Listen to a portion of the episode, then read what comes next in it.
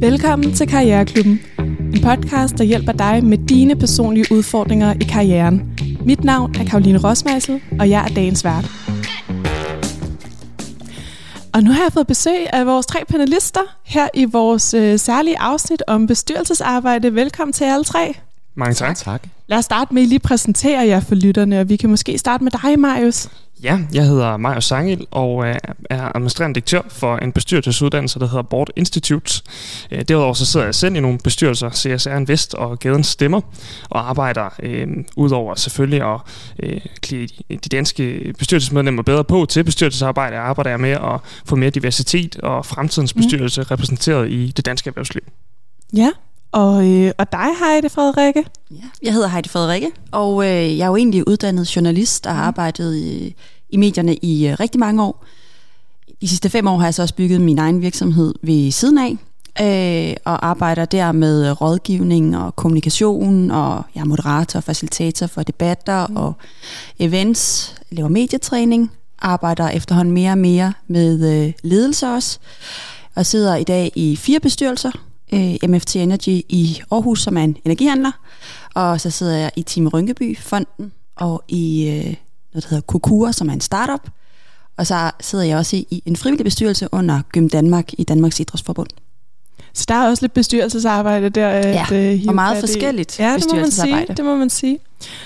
Og Andreas, vi skal også lige høre lidt om dig. Ja, Andreas Gylling Æbelø hedder jeg. Jeg øh, er selvstændig, øh, er øh, øh, ledelsesrådgiver og foredragsholder. Jeg arbejder en del med at rådgive virksomheder og organisationer om diversitet og inklusion. Det er der rigtig mange, der er optaget af i de her år. Der er også rigtig mange, der synes, det er rigtig svært. Så det, det prøver jeg at facilitere en samtale om hos, hos mange organisationer i min foredrag. Øh, før det har jeg været øh, i politik. Jeg har arbejdet som særlig rådgiver i, i en regering, og jeg har også været direktør i, i NGO-sektoren. Og så sidder jeg også i nogle bestyrelser, faktisk også fire, øh, ligesom dig, øh, Heidi Frederikke, hvis jeg lige øh, husker efter.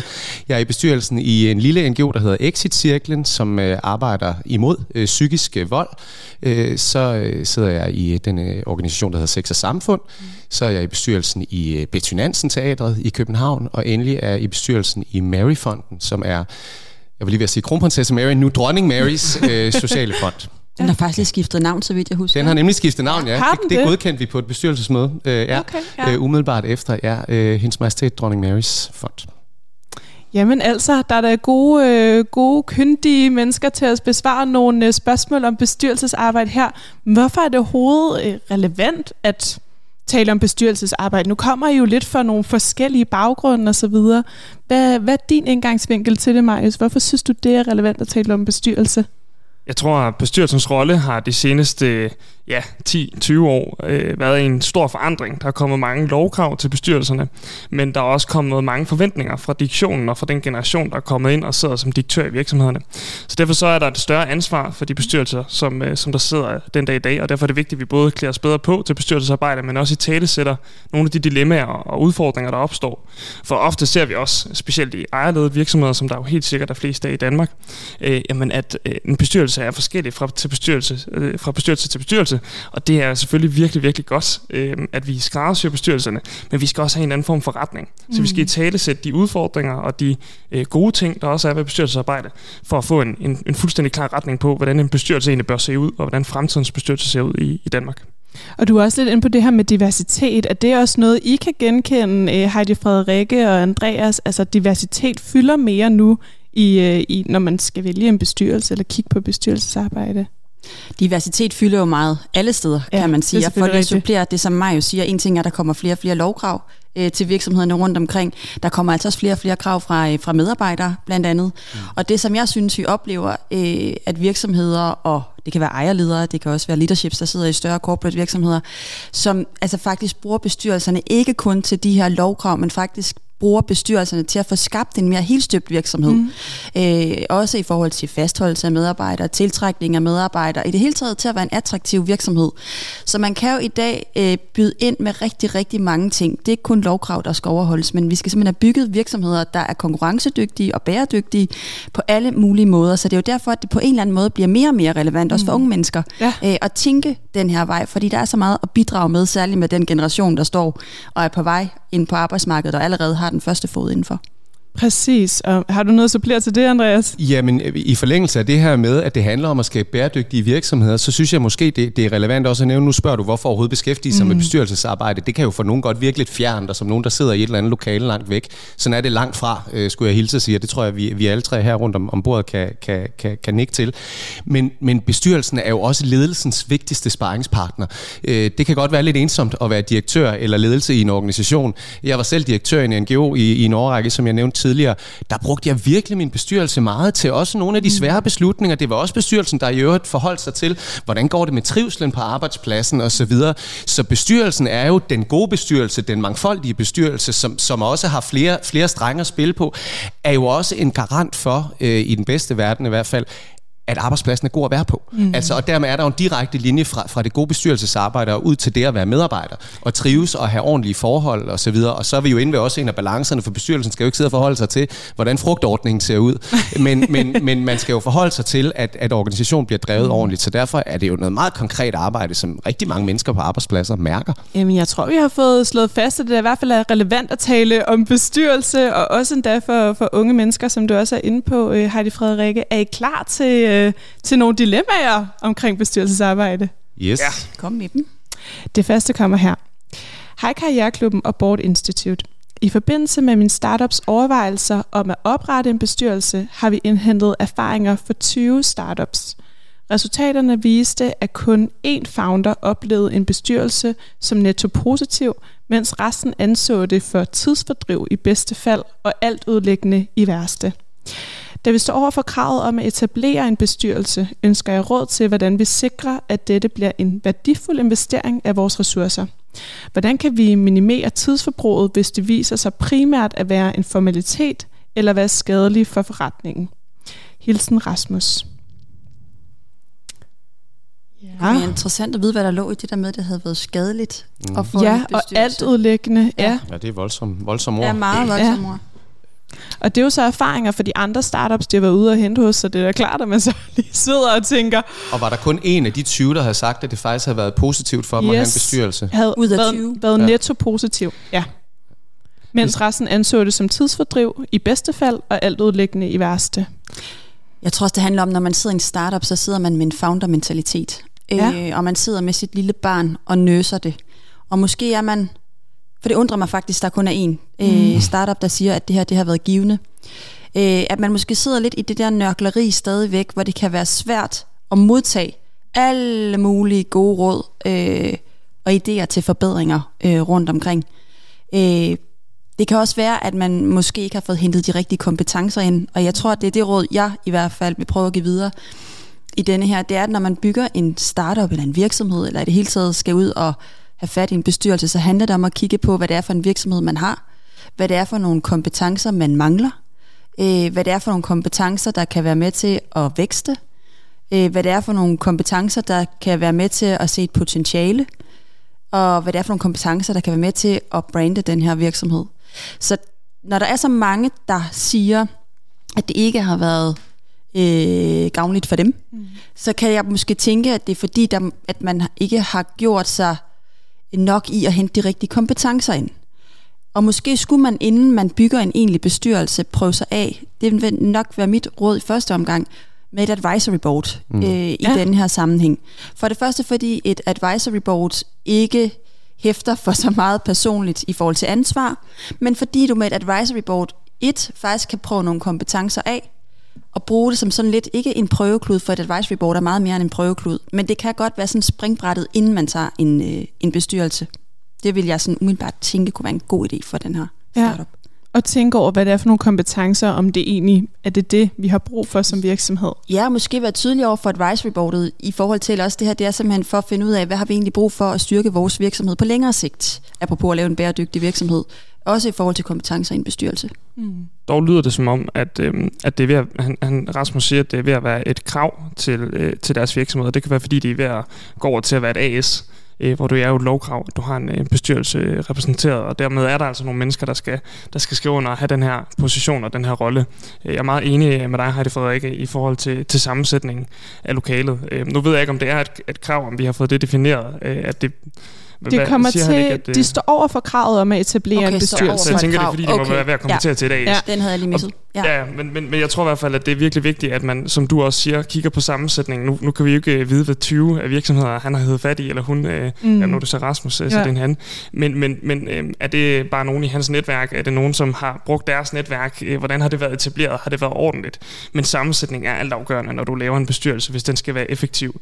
En næste skridt i forhold til sammensætning er så også definitionen af bestyrelses øh, impact og, og, og fokusområde, fordi en ting er, at der er nogle krav, øh, vi, skal, vi stifter et AS nu, så vi skal til at rapportere til bestyrelsen. Og hvis det bare bliver øh, rapportering, så kan jeg fandme godt forstå, at det bliver øh, tungt og tidskrævende i en verden, som, som founder øh, i forvejen ja. mangler tid. øh, ja. Og, og det, er ikke, det er ikke gavnligt i de fleste tilfælde, at man bare skal levere en masse tal, specielt ikke når du føler, det kan man ofte øh, godt føle, hvis du er founder, at det er din virksomhed. Hvad fanden skal ind og bestemme over mig Præcis. over? Så, så, så der, der, der bliver noget, noget, noget usundt, tror jeg på. Øh, det, det synes jeg ikke, bestyrelsens rolle skal være. Der synes jeg i stedet for, at vi måske skal sende på forhånd inden møderne tallene, sørge for, at vi alle sammen som bestyrelsesmedlemmer har gået tallene igennem, lige kort gennemgå dem, når vi mødes, og så derfra definere, hvad for en rolle skal vi så have som bestyrelse? Hvad har du brug for som, som, som founder og som direktør for at få den her virksomhed til at lykkes for os af? Fordi så kan man lave et sparringslab, som fungerer virkelig øh, godt og spændende øh, for, for founders, ligegyldigt hvad øh, de har brug for. Jamen, så kan man prøve at definere det lokale. Mm. Så, så prøv at sætte dig ned, som øh, mit råd til Rasmus vil være, prøv at sætte dig ned og sige, hvad har du brug for? Det er godt, hvad du føler lige nu, at du, det kører, og du ikke har brug for noget, men prøv alligevel lige at sige, hvis jeg skulle vælge, for det skal du, jamen hvad kunne så være en fordel for mig? Og så prøv også at definere det, når du snakker med de profiler, som skal ind i din bestyrelse, sige på forhånd, jeg har ikke lyst til, at det skal være et rapporteringsmøde. Jeg har brug for, at vi selvfølgelig, jeg skal nok give alle de tal, I har brug for, for I er også trygge, fordi man har et ansvar, mm. så vi skal have tallene. Men, men dertil så prøv på det første måde at definere, hvad, hvad bestyrelsen skal være. Så for ikke at at det bliver tidsfordriv, så faktisk se på, at det, er der en mulighed her for, at vi kan bruge det som startup? Altså, der er nogle ting, vi decideret mangler, og måske kunne vi få det igennem vores bestyrelse. Ja, og i virkeligheden lidt hen af advisory board. Jeg kan godt forstå tankegangen, ikke? fordi det er nok mere det, man har brug for, når man er i det stadie. Man har ikke brug for at skulle rapportere en masse, men nu er det så et krav, ikke? og så må man jo så prøve at se, hvordan man kan få defineret lokalet, og måske sørge for, at de møder, hvor vi mødes, ikke bare bliver rapportering, eller afrapportering er det jo i virkeligheden nogle gange. Ikke? Ja. Øhm. ja, og prøve at tage noget af ånden øh, hele startup-ånden ind i bestyrelseslokalet, for jeg tænker, der kan også være et kulturklash her ja. med, som, som, som du nævner, Heidi Frederik, og du gør i virkeligheden også, øh, Marius, med det her med at være founder og så videre, mm. man, man har siddet og nøser sin virksomhed og så videre, så kan det godt øh, virke som lidt sådan noget, noget udefra kommende bøvlet formalitet, at man skal det her, og så kan der komme et kulturklash, ikke? jo, og der jo, jo. tror jeg, det er vigtigt at minde om, at der er ret hvide rammer for, hvordan man bedriver bestyrelsesarbejde. Altså i den bestyrelse, jeg sidder i, en af de bestyrelser, jeg sidder i lige nu, det er så også en teaterbestyrelse, så der er måske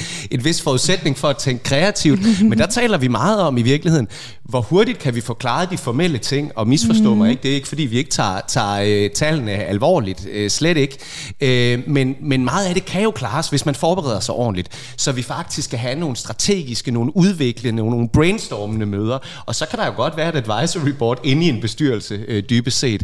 Uh, så det vil være mit ene råd, altså tænk meget over, hvordan du, hvordan du faciliterer uh, bestyrelsesmøderne, og, og, og tro ikke nødvendigvis, at det skal være på en eller anden stødet måde, som er langt mm. væk fra den, den øh, den øh, entreprenante øh, tilgang, øh, du selv har. Og så det andet råd, jeg, jeg kunne have lyst til at give, det er øh, lidt at bygge oven på, på det, der bliver sagt med at se på, hvilke kompetencer har vi brug for. Man kunne måske gå endnu længere i sin afdækning og sige, hvilke problemer skal vi have løst? Altså, ja. hvad står vi med lige nu? Fordi kompetencer, jeg er enig, men selv det kan være sådan lidt, nå jamen, det er jo noget økonomi, eller det er noget jura. Mm, så kan man også godt stadig ryge af de der spor. Men hvis man går detaljeringsgraden længere ned og siger, okay, vi har faktisk det her den her udfordring med skalering, eller vi har den her udfordring, det kan, det kan de sig selv definere. Så, så oplev, dels får du nogle mere relevante bestyrelsesmedlemmer, dels opleves værdiskaben altså også større, og bliver det forhåbentlig, fordi der så faktisk kommer nogen ind og går i gang med at crunche nogle problemer, samtidig med at de så løser det formelt. Det skal de selvfølgelig også kunne. Er, er der forskel på, når det er sådan lidt mindre startup, founder virksomhed, og så for eksempel Mary-fonden, som, øh, som du er en del af, at der, skal der man have en anden indgangsvinkel til det, når man skal lave en bestyrelse, tror du? Det, det vil jeg tro, ja. Øh, man skulle. Det ved du måske mere om, Heidi Frederikke, når du, når du, når du sidder i en. Men, men, ja. men jeg tænker i hvert fald, at kulturen er, er, er, er særlig i, øh, i startup-miljøet, og, og der, ja, der bliver det en gentagelse. Der tror jeg virkelig, det er mm. vigtigt, at man, at man tænker, at det skal også ind i bestyrelsen. Det skal ikke være noget andet, mm. fordi så kommer clashene jo, og oplevelsen af, at det måske ikke rigtig er værdiskabende, og, og ligefrem skadeligt, som vi hørte. Der er forskel, ja. og det er også forskellige ting, man sidder med øh, i de forskellige bestyrelser. Men bare for at tage det der founder-miljø, du nævner, ind i bestyrelsen, for eksempel i den startup, hvor jeg sidder i bestyrelsen, der er selvfølgelig tal, der skal afrapporteres hver gang. Men ledelsesberetning for eksempel, den øh, øh optager founderne, og så hører vi den i bilen på podcast, også bestyrelsesmedlemmer på vej til bestyrelsesmødet. Øh, så, så, så det bliver simpelthen lavet som en podcast, ja. øh, som, så får vi tilsendt en lydfil fra dem, øh, og høre den på den måde. Så, så på en eller anden måde, så er der forskel mm. på at sidde i en stor corporate virksomhed og sidde i en startup det er det samme ansvar, man sidder med, vil jeg lige huske at sige, fordi det er ret vigtigt, øh, at man er klar over det. At fordi det er en startup, så er ansvaret mindre. Det er det ikke. Mm. Det er præcis det samme. Og man er præcis, eller nu kan jeg kun sige jeg, jeg er jo præcis lige så ambitiøs i den bestyrelse, jeg sidder i, i en startup, som i en stor mm. øh, energihandelsvirksomhed. Øh, så jeg tror bare, at det må, det, det må heller ikke høres som om, at det sådan er lidt mere sådan en legeplads at sidde i bestyrelsen i en startup. Det er præcis det samme. Men tingene kan måske gøres på en anden måde. Jeg synes, det er super vigtigt pointe, det der med, at man som founder mm. øh, faktisk har friheden til også at tænke lidt ud af boksen i, hvordan afvikles de her møder og forberedelsen op til. Ja, ja. ja og så tror jeg, at øh, nogle gange så kan man godt tænke som som founder, at det bliver en rigtig stor opgave på en selv, og det, det synes jeg nødvendigvis heller ikke, det skal være. Jeg tror, noget af det vigtigste, du kan gøre, når det bliver et krav, øh, det er for det første at lønne din bestyrelse, altså lave et ordentligt professionelt rum af mennesker, som rent faktisk øh, bliver betalt for at være der. Øh, det synes jeg, kan, det, det ved jeg kan være en stor fordel. Men så også finde en, en forperson, altså en formand eller forkvinde, øh, som, som, som, som kan tage rollen om at ligesom skabe det her rum for dig, så det ikke bliver øh, virkelig mange timers arbejde, du skal bruge på det, men du allierer dig med en, du kan spare med, som du kender, som du, øh, det, det behøver ikke være en, du kender, men i hvert fald en, du, du har en god synergi med, så du kan bruge den person til at, at, at af, afbelaste dig selv en smule, øh, sådan så at, at forpersonen øh, netop kan lave noget forberedelse, netop kan lave nogle af de her ting, sådan så du ikke skal stå for det hele og stå for øh, at facilitere og øh, trække alle tårne. Der kan det virkelig være en stor fordel at finde den rigtige øh, forperson øh, og få et godt bånd øh, med den mm. person, fordi øh, ja, det, det, det kan afbelaste en del øh, som founder. Så, og forlængelse af det, må jeg bare lige tilføje ja, selvfølgelig. mig også, fordi altså, du siger også det med, at det er en god idé lige at give lidt betaling øh, til folk, der sidder i en bestyrelse, mm. øh, også for motivation selvfølgelig. men når du siger at finde den rigtige øh, forperson, så skal det jo ikke kun være en, der har nogle gode kompetencer, men det skal være en, der rent faktisk har lyst mm. til at involvere sig. lyst og tid til at involvere sig i den her virksomhed. Fordi sådan er det jo også ofte for startups. Øh, der, der skal bare ligge sådan noget ekstra benarbejde, mm. øh, end der skal så mange andre steder, noget andet benarbejde. Så jeg tror også, det er vigtigt, når man finder en forperson til sådan en bestyrelse, så skal det være en, der på en eller anden måde har en eller anden form for måske menneskelig aktie mm. i den her startup, kan se ideen, kan mærke virksomheden, har lyst, virkelig lyst til det, fordi hvis man sidder som, som forperson i, øh, i andre, øh, der er nogen, altså, nogen, der lever af kun at lave bestyrelsesarbejde, mm. og være forperson i forskellige øh, bestyrelser, der bliver det også meget altså erfaring, der også driver værket. Ikke? Så jeg tror, du skal have noget, noget ekstra med, noget ekstra nerve, hvis du går ind og skal kaste en forperson Enig. til en startup. Ja, en, der er lidt mere sådan, måske personligt investeret på en ja, eller anden måde i forhold se, til missionen. Ja, det her øh, kan engagere sig menneskeligt i, ja. øh, i den idé, som, som virksomheden bygger på. Mm. Og det er jo heldigvis sådan i dag, at når mange startups bliver stiftet, så er der et purpose bag. Øh, det er jo øh, nærmest umuligt i dag at starte en virksomhed, hvis der ikke er et purpose. Yes. Så find en, der kan dele det purpose med dig på en eller anden måde.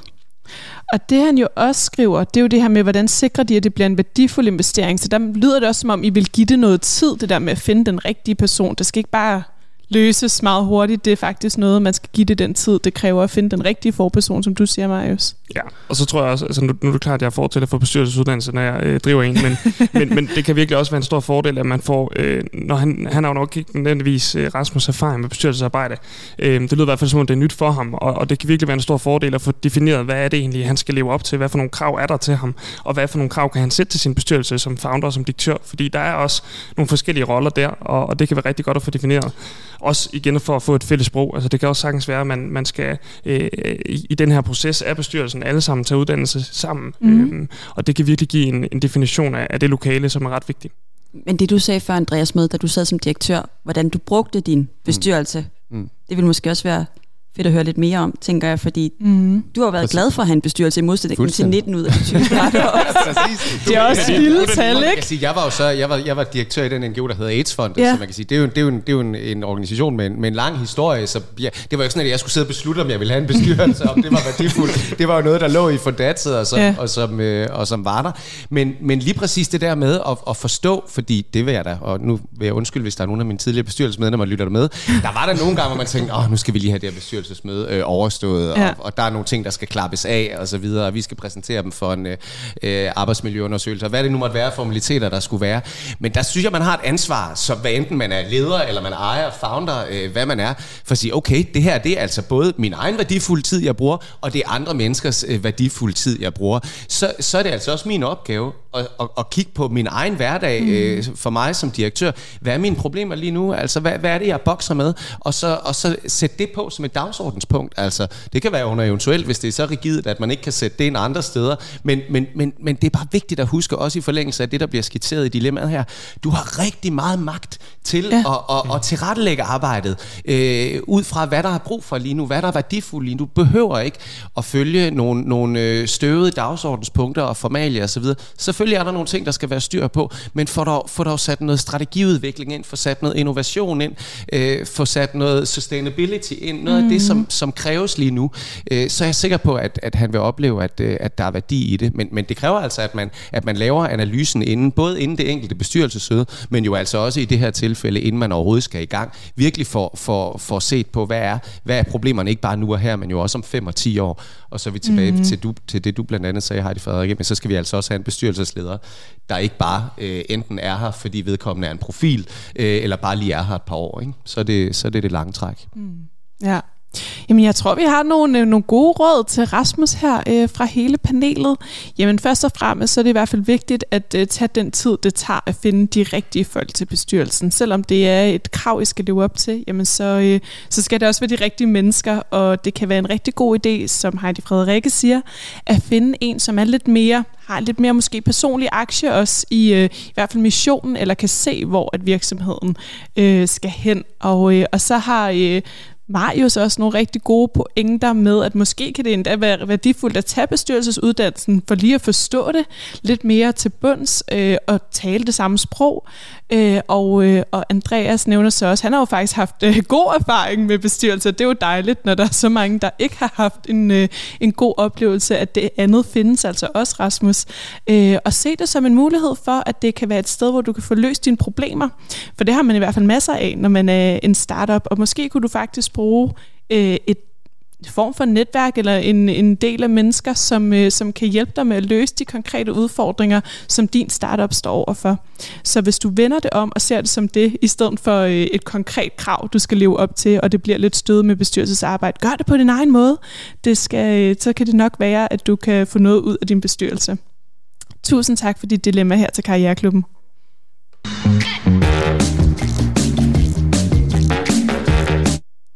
Så er vi nået til det næste dilemma. Er I klar på det? Nu er I varme. Ja, nu så er klar. klar. det lyder sådan her. Kære Karriereklubben og Board Institute. Jeg er en kvinde i slut 20'erne, som synes bestyrelsesarbejde er ret interessant, og jeg har nok også en drøm om en dag at kunne indtræde i en bestyrelsesverden. Men jeg er bevidst om, det ikke er lige nu. Mit spørgsmål til jer er dog, hvad skal jeg gøre for at kunne stille mig lidt bedre til at blive betragtet som en potentiel kandidat til bestyrelsesposter senere hen? Skal jeg begynde på en uddannelse? Eller er der noget andet, jeg kan gøre for at opbygge den nødvendige erfaring og kompetencer for at øge min mulighed for at blive en kandidat en dag? Venlig hilsen Frida. Der var en ung, der var ja. interesseret i øh, bestyrelsesarbejde. Det var jo lidt det, du var inde på i starten, Frederik, øh, Heidi Frederikke, med at, øh, at det er også interessant for unge at kigge ind i det her. Jeg har lyst til at spørge som det første, hvorfor ikke lige nu?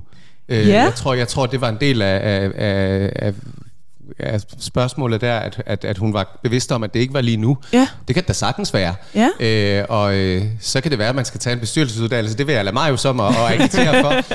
øh, men det kunne jo være en vej at gå. Men, ja. men, men der er jo masser af steder at kaste sig over bestyrelsesarbejde, som, som kan være frivilligt øh, til en start, mm. og mhm. hvor man kan få, kan få noget erfaring øh, ind under frakken. Det var sådan, jeg selv startede. Altså, da jeg kom ind med firtoget øh, til København øh, over fra det vestjyske for efterhånden virkelig mange år siden, meldte jeg mig ind i Ungdoms Røde Kors, og så blev jeg interesseret i organisationen og kom i, i øh, landstyrelsen, hed det dengang, ja. og så videre til, til hovedbestyrelsen i Røde Kors, hvor jeg blev valgt ind der. Det var alt sammen frivilligt, øh, og, og det, der var jeg altså ret ung. Der tror jeg, jeg var yngre, end hun er nu. Okay. Øh, så så øh, hvis man kan leve med, at det måske ikke er sådan en kæmpestor porteføljebestyrelseskarriere med kæmpe honorar til en start, øh, men at man, man får noget erfaring øh, ind under huden for at finde ud af, hvordan bliver det her afviklet osv., så, videre, øh, så så vil det i hvert fald være et sted at starte, og det var bare for lige at udfordre det her med, hvorfor ikke nu? Men kan, altså, nu siger du, det, det du begyndte ret tidligt, men altså, skal hun bare så ud og pitche sig ind alle mulige steder, eller hvordan skal hun angribe? Jo, det kan, hun, kan jo, hun kan jo lave noget desk research, typisk ja. set. Nu nævner jeg øh, øh, civilsamfundsorganisationer, NGO'er, det kan også være idrætsforeninger og alt muligt andet, mm. det er jo også civilsamfund i øvrigt. Øh, men, men man kan jo lave noget, noget research, kigge på, øh, hvordan er foreningerne sammensat, det kan man se på, på rigtig mange øh, hjemmesider, de fleste. Se, hvordan bestyrelsen er, man kan se, hvornår der er generalforsamling næste gang. Mange af dem har valgt til bestyrelserne. Der er faktisk mange af de organisationer, hvor det ikke er, er sådan noget øh, gedulk noget, hvor man ikke kan gennemskue, hvordan folk bliver. Det, det er ret øh, åbenlyst. Man stiller op og holder en tale til et eller andet øh, repræsentantskabsmøde, eller hvad det nu kunne være. Og hvis man ikke er bekendt med den verden, så kræver det selvfølgelig lidt at, at komme ind i det, men det er egentlig også derfor, jeg nævner det. Mm. Fordi det, det kan man egentlig ret målrettet begynde at sætte sig ind i, og så se på, hvad er det for nogle kompetencer, jeg kunne byde ind med her. Og i mange af foreningerne, der er det faktisk sådan, at de sidder og har ikke noget problemer med at få folk ind, der allerede er aktive i organisationerne. Dem, de stiller gerne op. Mm. Det er mere det der med, at vi har faktisk brug for en, der kan noget jura, øh, som måske ikke kender os så godt, for det gør vi jo egentlig selv. Så, så selvom hun ikke kender den verden, så, så kan hun sagtens øh, byde ind med noget alligevel. Okay, det var jo en god, øh, positiv måde at, øh, at starte, øh, hvad hedder det, rådene til det her dilemma på. Der skal heller ikke være, hvad tænker I omkring det der med så erfaringer og det med at byde ind? Altså, hvordan var det for eksempel for dig, Heidi Frederikke, det der, men lige pludselig skulle være en del af en bestyrelse og skulle byde ind med dine kompetencer? Ja, jeg sad faktisk lige og tænkte efter det, som Andreas sagde. Jeg, jeg, jeg vil godt lige sige noget andet først, for ja. jeg synes, det er en rigtig, rigtig god idé. Hvis man allerede i den alder ved, det kunne jeg rigtig godt tænke mig på sigt. Så det er også vigtigt, at man får prøvet tingene af. Mm. Øh, og i den sammenhæng, der tror jeg bare også, det er vigtigt, Andreas, at man så faktisk vælger en ting, man brænder for til at starte med. Mm. Øh, fordi ellers så kan jeg også godt blive lidt bekymret for, om man kan blive lidt afskrækket, hvis man ender et sted, hvor man egentlig ikke rigtig kan mærke sig selv i det. Så jeg tror, det er ret vigtigt, at når hun laver den der research, som jeg jo synes er en skide god idé, og der er masser af bestyrelser, der sagtens skal bruge en, øh, en ung øh, kvinde i øh, slut 20'erne, øh, også selvom hun ikke nødvendigvis er forældre til et barn nede i fodboldklubben, eller hvor det er, hun gerne Præcis. vil hen. Mm. Øhm, så jeg synes bare, ud over at lave researchen på, hvordan hænger en bestyrelse sammen, så også prøv at sætte sig ind i, jamen, hvad, lave sådan lidt research på sig selv. Hvad går jeg egentlig op i? Hvor kunne jeg egentlig se, at jeg godt kunne tænke mig at bidrage hende? Så jeg vil lave både en research på bestyrelsen, men også på sig selv lidt, i forhold mm. til, hvad hun sådan føler kunne give hende noget tilbage også. For jeg tror, det er så vigtigt, når man kaster sig ud i noget nyt, at man gør det øh, i hvert fald med intentionen om, at det også er noget, man godt kunne tænke sig at bidrage til, fordi det betyder noget for en. Det var den ene ting, jeg lige bare lige vil tilføje ja. til det, Andreas sagde. Øh, jeg tror, fordi da jeg var i slut 20'erne, der anede jeg ikke, at jeg en dag skulle ende i, øh, i bestyrelser overhovedet. Jeg havde siddet med som næstformand i elevrådet og siddet i skolebestyrelsen og sådan som barn, så jeg var jo, har altid været sådan ret engageret i ting. Men det der med, at jeg skulle sidde i sådan erhvervslivets bestyrelse, det havde jeg faktisk ikke regnet med. Og jeg tror, at for mig kom det sådan... Øh, ikke tilfældigt, fordi der er jo aldrig noget, der er rigtigt er tilfældigt. Men mit bedste råd har jeg faktisk fået af min far for mange år siden. Og han siger det stadigvæk tit til mig. Dejligt. ja, og jeg vil også gerne give det videre til Frida her. Han har, han har sagt til mig, der er aldrig en kop kaffe, der er spildt. Og det viser sig jo også med bestyrelsesarbejde, at det er netværk tit der får ind, ind i bestyrelser. Øh, og jeg har også drukket mange kaffer i, i min øh, karriere efterhånden, og jeg bliver ved med det. Øh, fordi at ens netværk, de mennesker, det behøver ikke at være venner øh, eller tætte relationer, men der findes jo også det her professionelle netværk, man bevæger sig rundt i. Øh, og nu kom der for nylig også en undersøgelse, jeg kan desværre ikke huske tallene på det, der viser sig, hvor mange bestyrelsesposter, der egentlig bliver besat på grund af netværk. Mm. Øh, og vi skulle selvfølgelig helst ud over det der med, at fordi man lige kender en, og så ved man jo, at der er god frokost til de her bestyrelsesmøder, så kommer man ind i en bestyrelse. Men mm, jeg synes det er vigtigt, at man ikke skaber den idé hos folk, at det at få en bestyrelsespost igennem netværk er fordi, så er det nok fordi, så kender hun nogen. Mm. Men man, det er faktisk også kvalificeret øh, mennesker, der kommer i bestyrelser på grund af netværk. Så jeg har faktisk rådet hende til, ud over den glimrende råd, som Andreas kommer med, med at lave noget research på det, begynd at bygge dit netværk. Ikke kun i forhold til bestyrelser kan det komme hende til gode. Det kan også komme hende til gode på alle mulige andre måder. Hun er kun slut 20'erne, og der venter altså en lang karriere for, for Frida.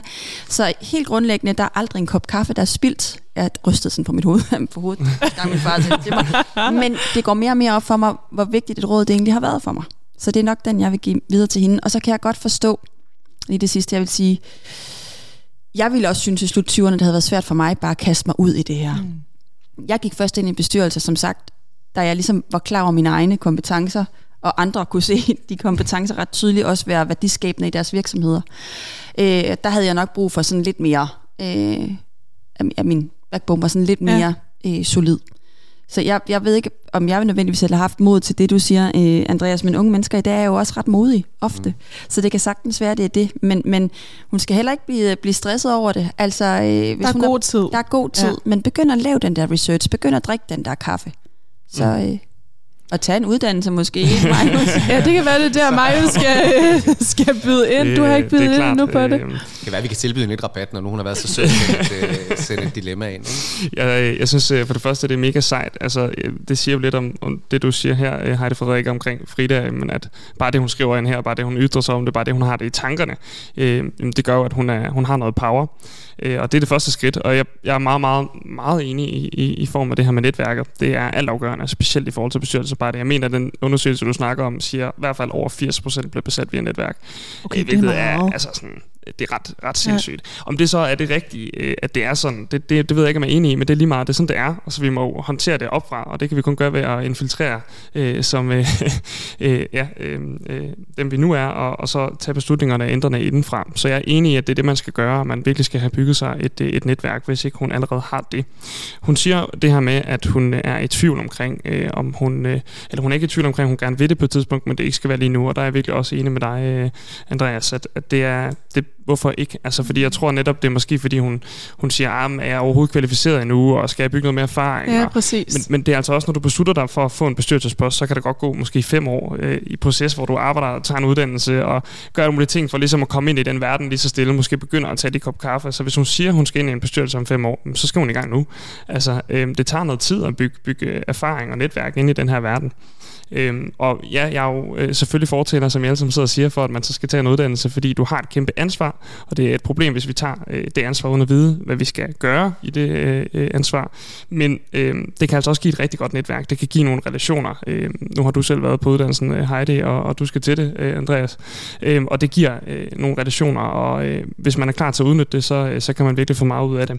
Men, øh, men et, et et de råd, som jeg vil give øh, personligt til, øh, til Frida, det er, at jeg øh, synes, at hun skal hive fat i fem virksomheder, eller øh, NGO'er, eller foreninger, eller hvad end det nu kunne være, hun har lyst til. Noget, hvor hun føler, hun vil på en eller anden måde måske kunne bidrage. Fordi ofte så øh, søger bestyrelser ikke nødvendigvis en ny kandidat, men der sidder rigtig tit en, som er der lidt fordi, at personen er der. Mm. Øhm, og hvis der kommer en, som virkelig er sulten efter at lave en forandring, og mener, at man kan bidrage, så vil man måske ofte være villig til at trække sig fra den post, for måske at skulle noget andet. Så derfor så, så, så der er altså ikke særlig mange, der, der gør det her med at være proaktiv, hive fat i fem forskellige foreninger, organisationer og virksomheder, som man synes kunne være interessante det, det er der næsten ikke nogen, der gør. Hive fat i forpersonen, og så uh, sige, jeg kunne skide godt tænke mig at være en del af deres virksomhed. Hvad skal der til? Uh, det var selv uh, sådan, jeg fik fat i, i den bestyrelsespost i Gadens Stemmer. Ja. Uh, det var ved at sige, jeg synes, I en vild fed virksomhed har I brug for noget, og de havde faktisk brug for, for de kompetencer, jeg havde. Og dermed, jamen, så var der jo et rigtig godt match.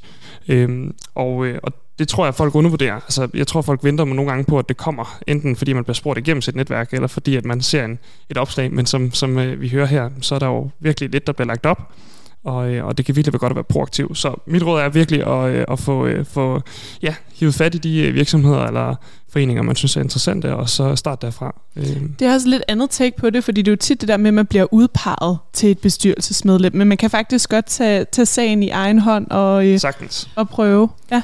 Jeg tror, det er vigtigt... Ej, undskyld. Nej, det gør ikke noget. Jeg vil bare lige hurtigt sige til det der, at jeg tror også, det er vigtigt for Frida at huske på, at når man sidder i en bestyrelse, så skal man ikke kunne alt. Nej man, skal, man kommer med sin spidskompetence, kompetencer, øh, og så sidder der nogen rundt om det her bord, som har styr på noget andet. Mm. Så hvis hun tænker, jeg aner ikke en dyt om risk eller legal, eller, så kan det være, hun ved noget om noget andet. Så inden hun tager fat i de der virksomheder, så skal hun lige prøve lige at, at børste noget af det der øh, forventninger til sig selv om, at hun skal kunne alt. Det skal hun ikke. Men inden hun tager fat i dem, også lige blive, blive skarp på selv, hvad er det, jeg kan? Mm. Hvad er det, jeg kan byde ind med? Mm. Så når hun tager fat i dem, så har hun faktisk sit pitch klar. Mm. Øh, det, så det var bare lige en lille add-on til det, ja. du sagde, Marius. Ja. Ja, og jeg vil bare tilføje, at, at, at Frida jo, selvom det er fuldstændig åbenlyst, at, at, at det meste stadig besættes øh, øh via netværk og, og på anden vis noget, der ikke er, er sådan øh, fuldstændig til at gennemskue altid, så er hun jo også hjulpet på vej af en udvikling, hvor stadig flere laver åbne opslag, og det gælder faktisk ikke kun i, øh, i NGO-branchen, det gælder også i, i, i den private. Øh, jeg har i hvert fald bemærket øh, flere opslag, der har været helt åbne, og hvor der også har været rekrutteringsbyråer på til, til at bistå virksomhederne med at, at rekruttere bestyrelsesmedlemmer. Og der er det klart, der kan det så godt være, at det er svært at komme ind med sit allerførste bestyrelsesjob ja. på den måde. Det var blot for at sige, at der er en udvikling i gang, mm. hvor, hvor det bliver mere og mere transparent, og hvor det også bliver netop, som, som du er inde på, Heidi Frederikke, hvor det også bliver specificeret i de her opslag. Hvad er det så for nogle kompetencer, vi søger? Fordi vi netop ikke skal have øh, syv bestyrelsesmedlemmer, der alle sammen kan det, det samme, eller en lille bit smule af det hele, altså så er det jo ikke, netop ikke værdiskabende. Mm. Så vi er lige, lige præcis den profil, man kommer med. Ja, og så er det tit en ketchup-effekt. Altså, mm. når først du har fået en, og ligesom viser ud af til, at det er noget, du gør, og det er også øh, med, med uddannelse, certifikat og alt muligt andet, men, men det der med, når du viser ud af til, at du gør noget, så, så, øh, så kommer der ofte meget mere af det. Øh, så når man først får, får gang i det, så, så, så kan der godt komme en del af dem, og derfor så kan det nemlig være en god idé at starte med noget, der for eksempel ikke er betalt, eller øh, hvor der måske er mindre, der er interesseret i den øh, post, øh, øh, fordi det kan være øh, en super god måde at få startet, startet sin øh, portefølje op, øh, ja. fordi den første er altid den sværeste.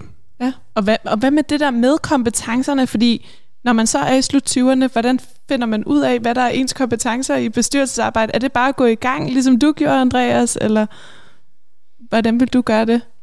Jamen det, det er jo nok lidt tilbage til, til, altså selvfølgelig den måde, man finder ud af, hvad ens kompetencer øh, er på, det er jo ved at kigge ind af og ja, ja. analysere sig selv, lidt soul searching, hvad er det? Og det er jo, det er jo, en, det er jo en kombination af, hvad jeg brænder for, som du også var inde på, Heidi Frederikke, hvis det skal være bæredygtigt, så skal det være noget, hvor man virkelig kan, kan se, at det her, det, det har jeg også lyst til, det her det er et purpose, jeg kan støtte op om, det er ikke kun noget, jeg gør for at få det på mit CV.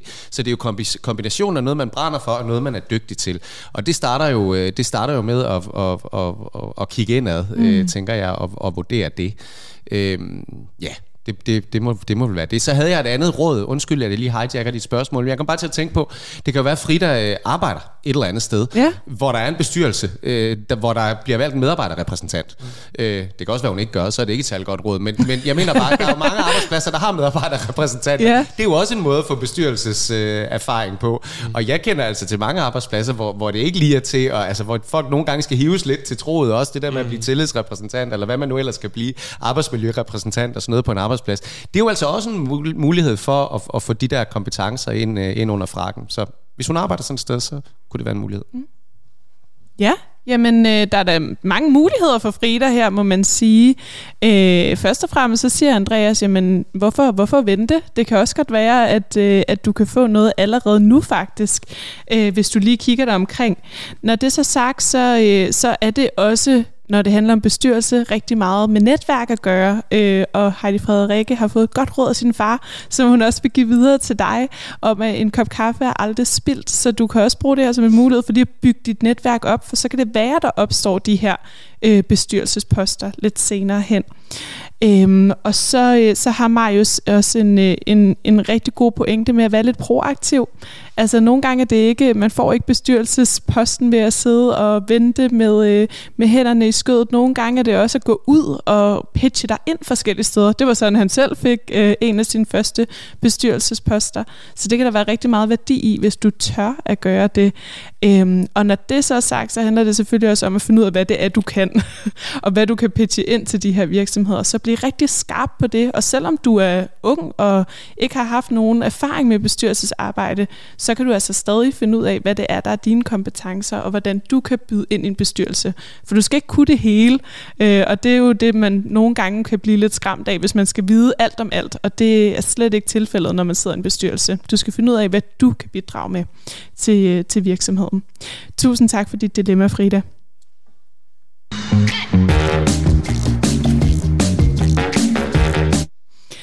Så er vi nået til det sidste dilemma allerede. Og tiden går hurtigt. Ja, det gør det, når man hygger sig.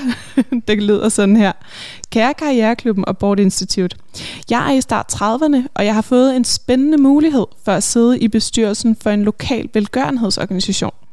Det er en fantastisk chance for at udvide mit netværk og mine lederegenskaber.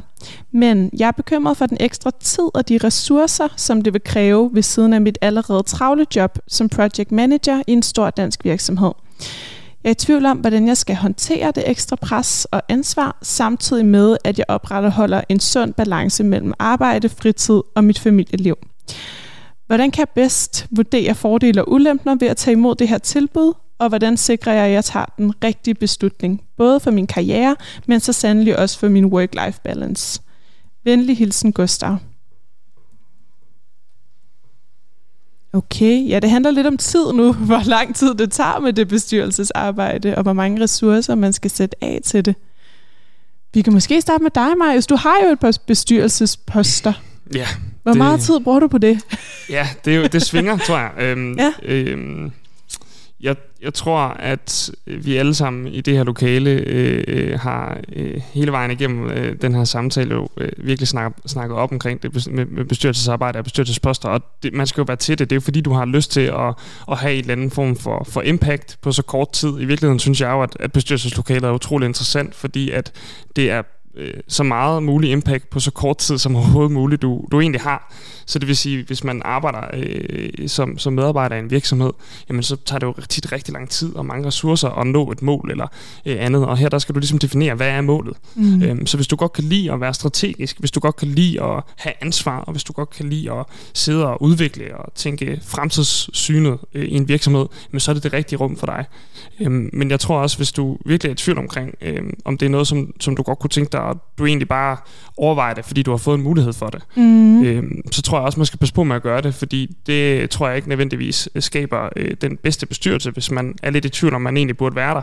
Så vær kritisk med det, altså, for der er mange, som godt kunne tænke sig de her poster, der er mange, som, som, øh, som vil være rigtig gode til det. Øh, og, øh, og jeg tror, at man skal passe på med også at tage så stort et ansvar for en virksomhed, øh, hvis man ikke helt øh, har lyst til det. Så det, det er nok meget øh, for Gustav individuelt i forhold til, hvordan han har det, hvor meget tid og hvor mange børn han har, eller mm. hvad det nu kan mhm. være. Øh, det, det ved vi jo ikke rigtigt, men, men, øh, men, men tænk dig i hvert fald om, og lad være med at gøre det, bare fordi det kunne være en sådan okay sjovt. Altså sådan, jeg synes, man skal være Man skal ville det. Ja, man skal ville det, og man ja. vil også give noget, skal, skulle, skulle, noget, give noget, skulle ville give noget tid til det.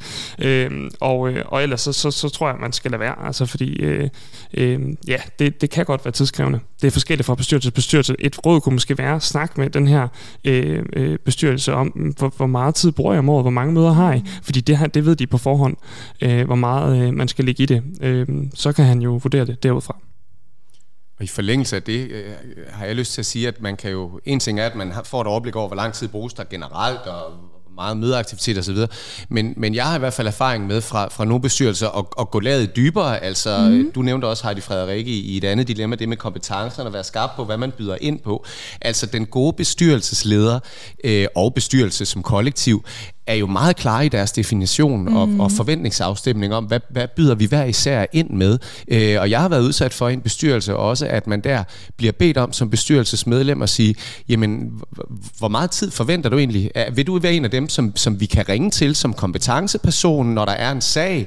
Øh, jeg har for eksempel en kommunikationsbaggrund, så det kunne være, hvis der var en eller anden pressesag, måtte, måtte direktøren, generalsekretæren så ringe til mig, eller vil jeg kun være der til at læse dagsordner, bilag, komme til møderne osv. Så, så der er jo heller heller ikke en one size fits all. Der kan godt være nogen, der har, der har god tid øh, og, og kan lægge meget ind, og så kan det være, øh, som, som var det Gustav? Ja, Gustav ja, her, Gustav. at han så skal være øh, mere skarp på, det er altså den her mængde tid, jeg kan bruge, og så vil det så til gengæld være præcis øh, de her kompetencer, jeg byder ind med. Så den der forventningsafstemning, som man, jeg, man jo skal have i alle mulige andre, øh, både arbejds- og private relationer, hvad kan vi forvente af hinanden, hvad er vores roller her, den er jo også god øh, at få der, og så, så har jeg også lyst til at sige til ham som det sidste lige i den her runde. Øh, hvis han virkelig gerne vil det, og skal kigge på, hvad fylder han sin tid ud med, så er det jo også en, en, en overvejelse om, er der noget andet, jeg kan skære fra? Mm. Altså, hvis du er fodboldtræner et eller andet sted, er det, er det faktisk noget, hvor du tænker, nu vil, jeg, nu vil jeg gå så meget bestyrelsesvejen, men jeg har simpelthen ikke mere tid end, end de her 24 timer i døgnet. Hvad er det så, jeg skærer fra, ikke? hvis det ikke er børnene, og det vil jeg da fraråde. men, men, kan, men kan, altså, hvor meget, det, det er vel også sådan, det er vel noget, man ikke helt ved på forhånd, inden man går ind i en bestyrelse, hvor meget tid kommer det her egentlig til at tage? Og nu siger du det der med, at man kan jo også gå ind og sige, hey, jeg, jeg kommer til at have de her ressourcer, og det er det, jeg har. Mm. Men, men er det ikke også, altså det kan vel også være lidt svært, hvis du lige er startet i en ny bestyrelse for eksempel? Må jeg sige noget til det? Fordi endelig, jeg synes, jeg, jeg, har, jeg har siddet og tænkt, og nu har vi snakket meget om diversitet, også i ja. bestyrelser.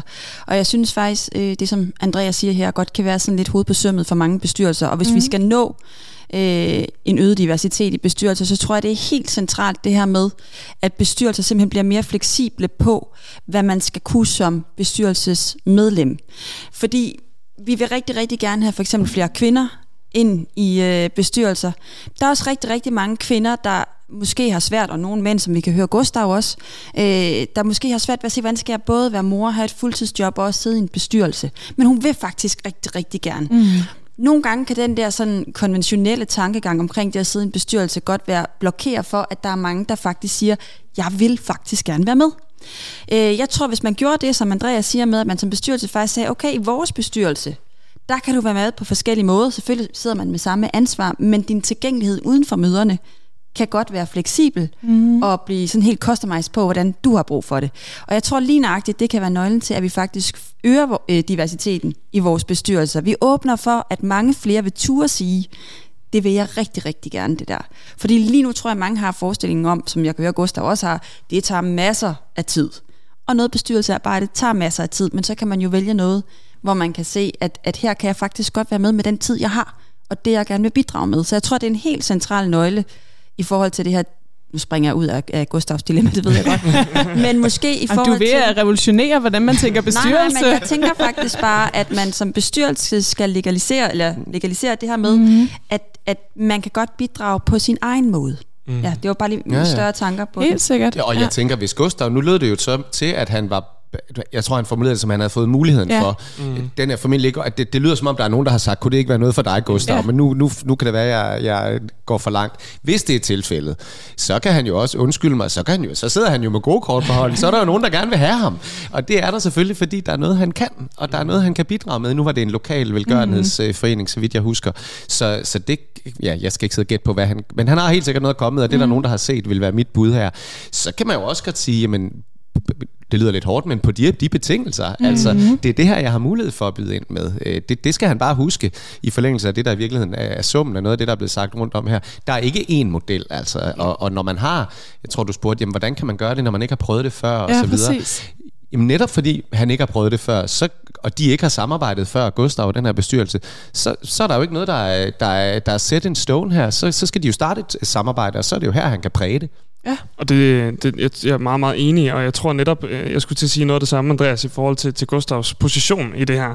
Øh, det er jo, at han har han tydeligvis... Godt. jamen, og, og, for, og, og forhåbentlig er det, fordi han har nogle meget specifikke kompetencer, ja. som de har brug for. Så det kan også være, at han skal sige, hvis I har brug for, for mine kompetencer, det, hvis, hvis ikke han mener, at det skal være over flere år, hvis, nu, det, det er svært, fordi vi ikke ved situationen, men det kan da være, at han bare skal høres ind som konsulent til at, til at lave en anden specifik opgave i bestyrelsen, eller der kan være mange andre modeller, øh, end at tage det kæmpe ansvar og den store store opgave. Men igen, få defineret med dem, hvad er det, I gerne vil have fra mig? Få det skrevet ned, få det tilsendt. Mm. Det er rigtig vigtigt, at vi ikke bare snakker løst om sådan noget her. Fordi så om et år, så har vi glemt det, og så siger de lige pludselig, at man skal gøre dit og datten, og jeg siger, nej, men det er ikke det, jeg siger ja til. Få lige skrevet ned på en mail, og øh, få, få det sendt øh, de ting, som, øh, som, som der er, og de krav, der er. Øh, det hjælper senere hen, når vi har glemt det, fordi det gør vi. Det er ikke, hvis vi glemmer, det er når vi glemmer. Ja. Hvad, hvad er det egentlig, vi har aftalt i, i sådan en, et sådan samarbejde? Og, men jeg vil have lyst til også at spørge jer, hvordan har det været for jer, når I kom i en bestyrelse? Oplevede du for eksempel, Heidi Frederikke, det som et større ansvar, og mere tid, du brugte på det, end hvad du egentlig havde tænkt, eller var det, som du havde tænkt det? Det var faktisk, som jeg havde tænkt det. Ja. Øh, jeg, bruger, jeg bruger meget tid på mit bestyrelsesarbejde, øh, men det er jo en del af mit arbejde, eller hvad skal man sige, så på den måde kan man nok ikke helt sammenligne det der med at have et, et fuldtidsjob, og så køre ja. nogle bestyrelser ved siden af.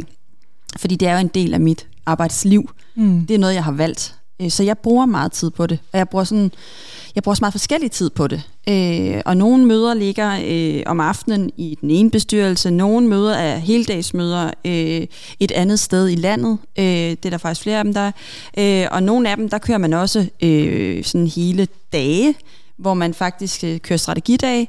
Så, så, så jeg sidder også i bestyrelser, hvor det, hvor det kræver meget tid, men det har jeg selv valgt. Mm. Øhm, og det skal man også tænke over, når man vælger en bestyrelse. Gå ind og kig på, okay, hvor mange møder ligger der på et år? Hvornår ligger de her møder øh, så i løbet af dagen? Øh, Udover det er der så også øh, ikke krav om, men øh, i hvert fald forventning om, at du møder op på to strategidage. Altså så man sætter ind i, hvordan den her bestyrelse arbejder også. Øh, det tror jeg så også kan være en kæmpe hjælp, for der er jo nogle bestyrelser, der holder fire eller fem møder om året. Øh, og så hvis du så siger, at det er der, jeg kan være med, jeg kan forberede mig til dem, og så kan jeg være med, så kan det måske virke mere overskueligt, når man ligesom får dannet det der sit eget lille årsjul øh, ind i hovedet. Helt sikkert. Det synes jeg er et godt råd at, øh, at slutte af på her til, til Gustav. Jamen øh, først og fremmest, øh, Gustav, så, øh, så står du faktisk med meget gode kort på hånden, synes panelet. Fordi det er jo dig, der er blevet spurgt, om du vil være med til det her. Og det, skal jo også, det kan jo være på dine betingelser. Så hvis du gerne vil bruge noget tid også på dit familieliv og få tingene til at hænge sammen, for det skal det, så, øh, så kan du jo også kræve det for at være en del af bestyrelsen. Så findes der også andre måder, du kan gøre det på. Måske det er noget, en helt anden model, som et konsulentarbejde, eller du kan sige, at jamen, jeg kan være der på de og de tidspunkter og forberede mig til de og de møder, men det er også det.